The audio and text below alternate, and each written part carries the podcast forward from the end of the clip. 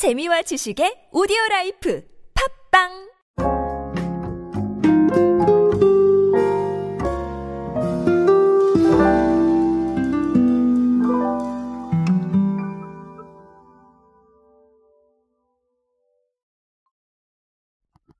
주변을 둘러보면 신조어가 참 많습니다. 사실 저는 책을 쓸 때마다 이런 신조어들을 쫙 정리를 한번 해보고 솔직히 말해서 어디에서 왔는지까지는 모르더라도 그래도 조금 뭐 좀 이유를 한번 알아보자라고 요렇게 생각을 하고 있는데요. 최근에 사실 신조어까지는 아닌데 아주 재미있는 슬로건을 봤어요. 이거를 얘기를 드려야 되나 말아야 되나 몇 번을 고민을 하다가 결국은 한번 하자라고 생각을 하게 되었습니다. 그만큼 재미있는 그런 슬로건인데요. 결론부터 말씀을 드리자면 먹쇠편살입니다. 복쇠편살은 아마 들어보셨을 텐데 먹쇠편살은 뭐지 싶으실 텐데요.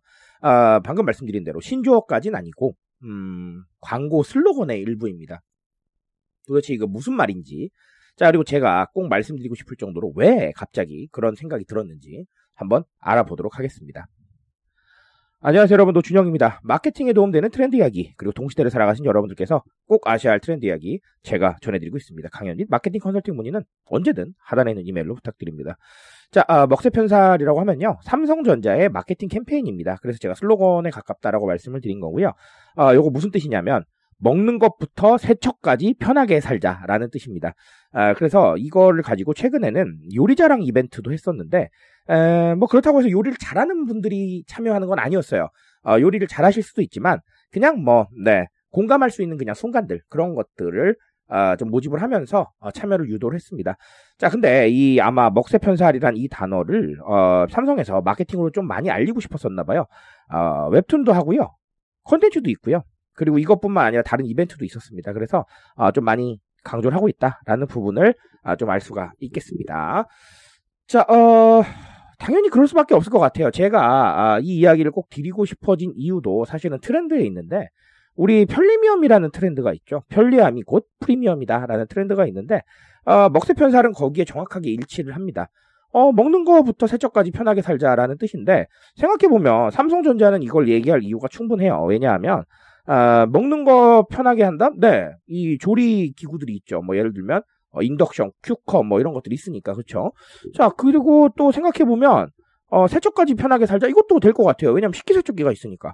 즉 이 과정 자체들을 다 대신해주고 대중들의 시간을 벌어주는 이런 여력에 대해서 삼성전자가 이미 라인업을 갖춰놓고 있으니 당연히 얘기할 수 있는 거죠, 그렇죠?